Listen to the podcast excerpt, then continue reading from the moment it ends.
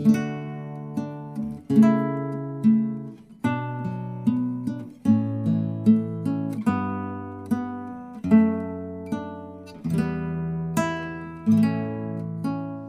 دايما العقل لوحده هو القادر على الاحتفاظ بالذكريات. أحيان كتير حواسنا الخمسة بتخزن جزء كبير من خبراتنا في الحياة. حاجات شفتها أصوات سمعتها أو أشياء لمستها ممكن تستدعي في لحظة مواقف وبشر وأزمنة. كل حلقة هتكون رحلة عبر حواس أحد الأشخاص. نفتح فيها خزنة ذكرياته من خلال اللي هتستدعيه حواسه الخمسة أنتم بتسمعوا بودكاست ذاكرة الحواس وحكون معاكم في الرحلة منى الشايب.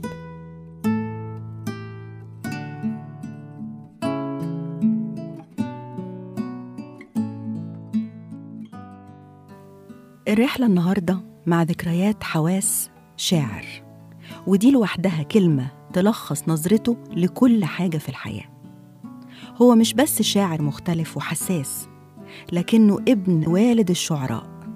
ابن واحد من أهم وأبدع شعراء العامية المصرية اللي كلامه نور وتراكيبه سحر وإحساسه نبض صادق طالع من كل ركن في بلدنا. رحلتنا النهاردة مع ذكريات حواس الشاعر الكبير أمين فؤاد حداد.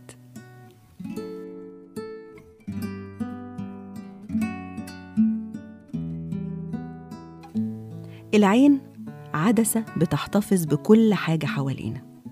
ساعات بتحتفظ بصور بشر أماكن أو بمشاهد كاملة بتفضل عايشة جوانا بكل تفاصيلها.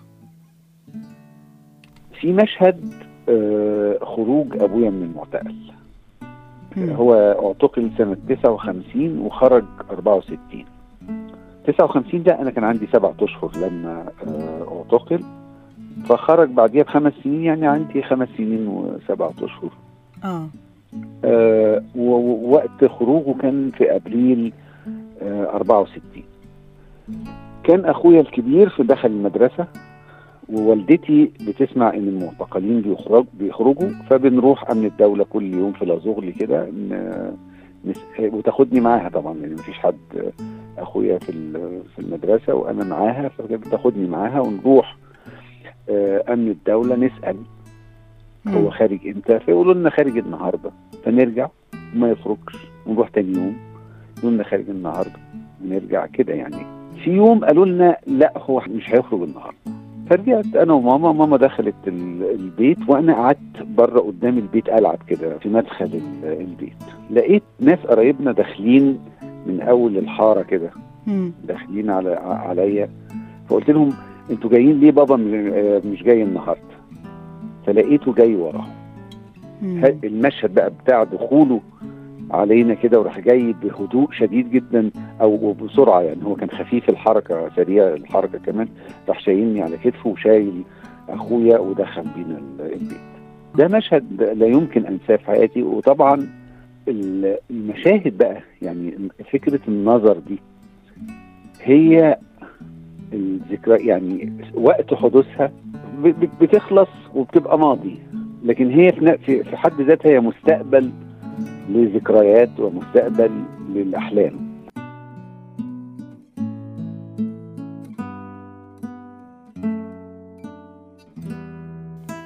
الراديو عالم ارتبط بيه أجيال كاملة. ما بالك بقى لما تسمع فيه كلام عاش وترسخ جوه شعب بحاله؟ أنا لما فكرت كده في أول حاجة دي أنا قلت إيه إيه أكتر يعني سمع أثر فيا؟ هم ثلاث حاجات منهم أغنيتي. أول مرة لما بعد والدي ما طلع من المعتقل مم. عمل برنامج المسحراتي.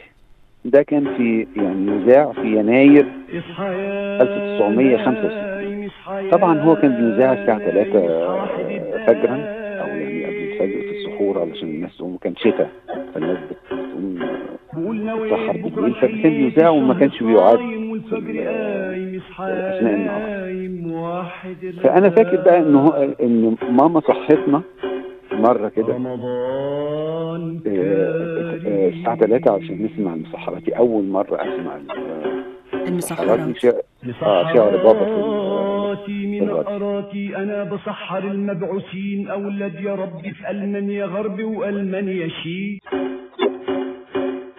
لاجل يعودوا متأسسين يسلم ليعودوا الواد أمين. بدأ الرسالة بنستعين وثم قال حبلي متين. طبعا إيه، صوت الشيخ سيد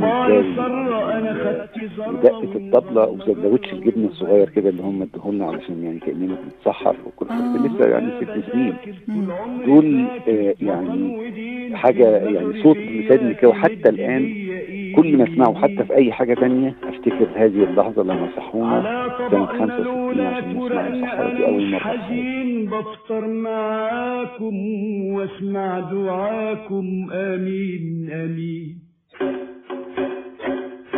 ما اشربش إلا الماء الا في إزاز ياسين واختم كلامي ابعت سلامي للأجمعين. نحن نلقن العلم حقا وكويسين المشي طبلي والدق على طبلي ناس كانوا قبلي قالوا في الأمثال.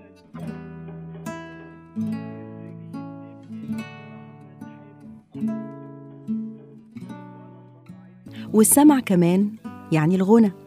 والغنى ممكن في لحظة يدق على حتة من قلبك ترجعك ليوم أو ذكرى. الصوت التاني آه صوت بعد والدي ما توفى. أغنية برضه يعني بعد والدي ما توفى قعدنا فترة طويلة جدا طبعا مشغلين قرآن في البيت وحزنانين جدا وما كنتش بروح شغلي. مم. كنت بشتغل في الهيئة العربية للتصنيع. وبعدين أول مرة بقى أروح الهيئة خدت تاكسي ومش عاوز أسوق ورحت آه، رايح ال- الهيئة. فسواق التاكسي وهو وأنا راكب كده راح مشغل ال- الراديو فجالي صوت علي الحجار بيقول طب قول لنا لما أنت ناوي على السفر فعيطت ساعتها يعني. وحتى الغنوة دي كل ما بسمعها برضه بتأثر جدا جدا.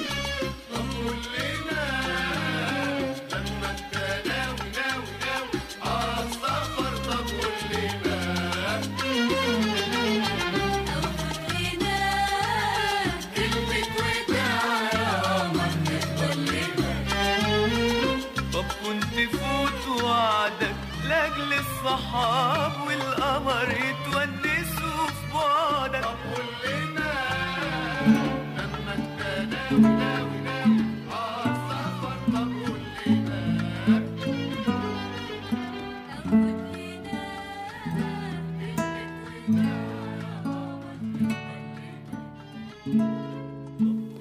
عند أمين حداد لسه مكمل. مكمل في إحساس شاعر بيحول صوت عادي ممكن تسمعه كل يوم لمعنى كبير أشمل وأوسع. آه، سنة 87 اتنقلت لبيت جديد مع زوجتي وولادي. شقة في مدينة نصر كانت متطرفة كده في مدينة نصر أيام ما كانت لسه يعني مدينة نصر مش مش مأهولة قوي كده زي دلوقتي. يعني أنا نومي خفيف كده ففي وقت الفجر كنت بسمع صوت في الشارع. حاجة تعمل هذا الصوت وإيه قلقت منه. يعني كأن واحد بيكنس الشارع وأنا مش فاهم يعني إيه اللي بيكنس الشارع الفجر ده يعني أو قبيل الفجر يعني. بس ما قمتش. لقيته متكرر بقى كل يوم كده فقررت إن أنا أقوم أشوف هذا الصوت. فلقيته آه راجل أنا عارفه يعني هو آه فكهاني كده على ناصية الشارع. عنده يعني إصابة في رجله فبيمشي يعرض كده فبيزحف يعني بيزحف رجله بتزحف كده في الأرض. وبيروح الجامع اللي هو على بعد مثلا 200 متر كده من من الدكانه بتاعته علشان يصلي. الفجر فتحول هذا الصوت من صوت مقلق بالنسبة لي إلى صوت آه، آه، تاني. بس وساعتها حسيت إن ده بالظبط هو معنى الوطن. أجمل غنوة أحب الوطن. حب الوطن في الغيط أبو الفدادين وحصة العربي ودرس الدين حب الوطن حب الائتناس إلى الأصوات اللي حواليكي تبقى عارفة آه، لما الواحد بيروح حتة غريبه الغربه هو ما بقاش عارف الأصوات اللي حواليه دي إيه مم. لكن في الوطن المكان اللي أنت بت- بتعيشي فيه بتبقى كل صوت أنت سامعاه صوت الطيارة اللي ماشية صوت ال- الكناس اللي في الشارع صوت المنادي بتاع ال- ال- البائع المتجول صوت ال- ال- الأذان دي كلها أصوات انت بتأنسيها وبتعرفيها. فده برضو من الأصوات اللي أنا دايما بتيجي في بالي لما بفكر في السمع يعني.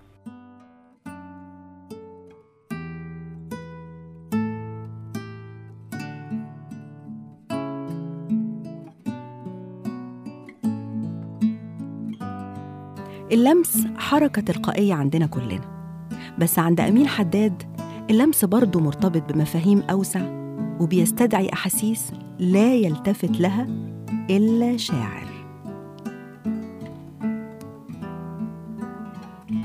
بقى اللمس ده يعني يعني محيرني جدا جدا.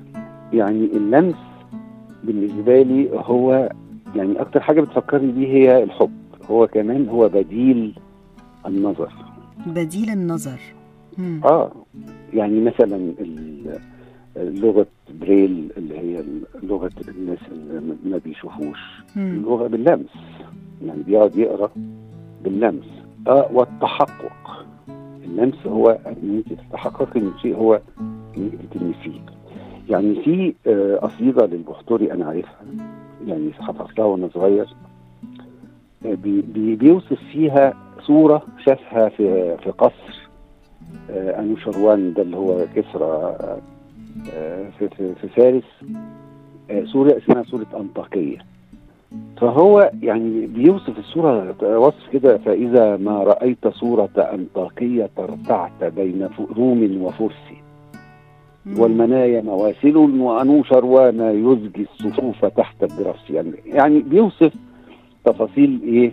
الصورة يعني. هو بقى بيقول على على عينه هو بيقول تصف العين أنهم جد أحياء لهم بينهم إشارة خرس. يعني العين شايفاهم كأنهم يعني من كتر الصورة هتنطق يعني. وبعد كده يقول يغتلي فيهم ارتيابي حتى تتقراهم يداي بلمسي اللمس هو التحقق. يعني زي إحنا بنقول إيه أنا مش هرتاح إلا لما ألمسك بإيدي وأحضنك. التحقق. هو أكتر أكتر حاجة هو ال- ال- الح- الحقيقة اللي قدامنا وكمان الاطمئنان يعني حكاية برضو إن الإنسان على مر التاريخ كده يتفق على إن السلام هو إن أنا أمسك إيدي كنت تمسك إيدي ونقعد ده, ده, ده في اطمئنان وتحقق من وجودنا إحنا الاثنين في هذا المكان يعني.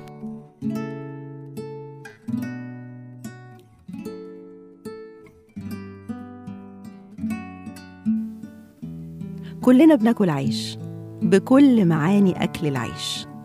بس العيش عند أمين حاجة أكبر بكتير. بصي أنا بحب العيش. بحبه يعني ريحة وطعم ومعنى. معنى بمعنى عند المصريين فكرة إن تسمية الخبز العيش اللي هو العيشة وده محل أكل عيش وده كده ده معناه عند المصريين كبير وتقديسه بحيث إن إحنا لو لقينا لقمة عيش بنحطها جنب ال- الحيط كده. فبالنسبة لك آه، طعم العيش ليه أبعاد كتير. العيش السهران على طاولة عيش عند الفران. العيش اللي يسيب الردة على مفرش كروهات ومشمع في مائدة الرحمن. العيش اللي بيستنى المدفع. العيش اللي في إيدك لقمة تحت الطبلية ينام على ركبة بنت مربعة وسط إخوات وقرايب وفوقيهم صورة واحد غايب العيش في الجيش. عيش التعيين لجنود جعانين. العيش اللي بنجري وراه وبيجري ورانا. العيش اللي بيتفرق في المولد والعيش اللي يروح لأشرجية بيفطروا في الشارع. العيش اللي يروح المدرسة والكيس النايلون في الشنطة. العيش اللي بيستنى الأتوبيس جوه الجرنان اللي مبقع زيت. العيش النعمة اللي نبوس بيه جبهتنا ونحطه جنب الحيط. العيش اللي في سرة منصورة ورايحة لجوزها الغيط. العيش المترصص على ست سبتة راسين بحوايا على راس الولد اللي يسوق العجلة. العيش اللي بيتأمر ومحروق ويحب الجبنة البيضة والبطيخ والقتة العيش اللي بيعمل فتة والعيش اللي يغمس فول العيش الصابح والعيش المبلول العيش اللي يروح الجنة والعيش البايت في مشنة العيش البايت في العياشة والملفوف في قماشة العيش اللي معشينا ومعيشنا ومعشي أبويا وأمي في زمن الحلمية ومعشي جدودي الفقراء في زمن الباشا ومعشي فراعنة فجر الدنيا متحنط ويا الموميا. العيش والملح. بينادوا لبعض وينادوا علينا. تترج السما والأرض. ينزل شلال القمح يغطي الوادي ويغطي الدلتا. يملى الأفران بدقيق وعجين. وتغني جموع المصريين لرغيف العيش. الله.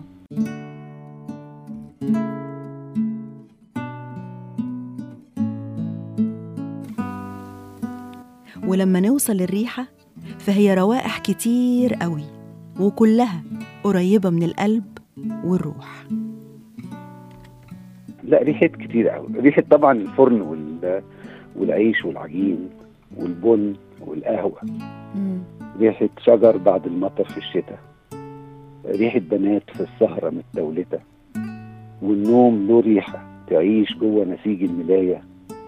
ريحة كتاب الجديد لما نويت القراية. قلم الرصاص الخشب طالع من البراية؟ ريحة ربيع ريحة دخول الربيع ريحة جميع البشر في الشارع زي التراب والعطر على بساط الجامع. ريحة بيوت وسلالم ريحة نسيم البحر مع فتحة الشبابيك ريحة حياة تحييك والكل ريحة حكاية. يا رب تكتب لي دخول الجنة. وروايح الدنيا معايا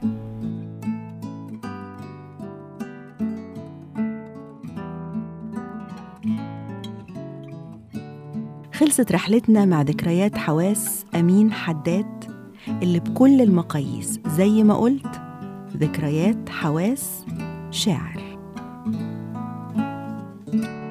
لو بتسمعني وتحب تعمل رحلة مشابهة في ذكريات حواسك هكون سعيدة نعملها سوا. نفتكر مع بعض تفاصيل ممكن تكتشف لأول مرة إنها متخزنة جواك أول ما تستدعيها عن طريق حواسك الخمسة. كانت معاكم في الرحلة منى الشايب وأنتوا بتسمعوا بودكاست ذاكرة الحواس.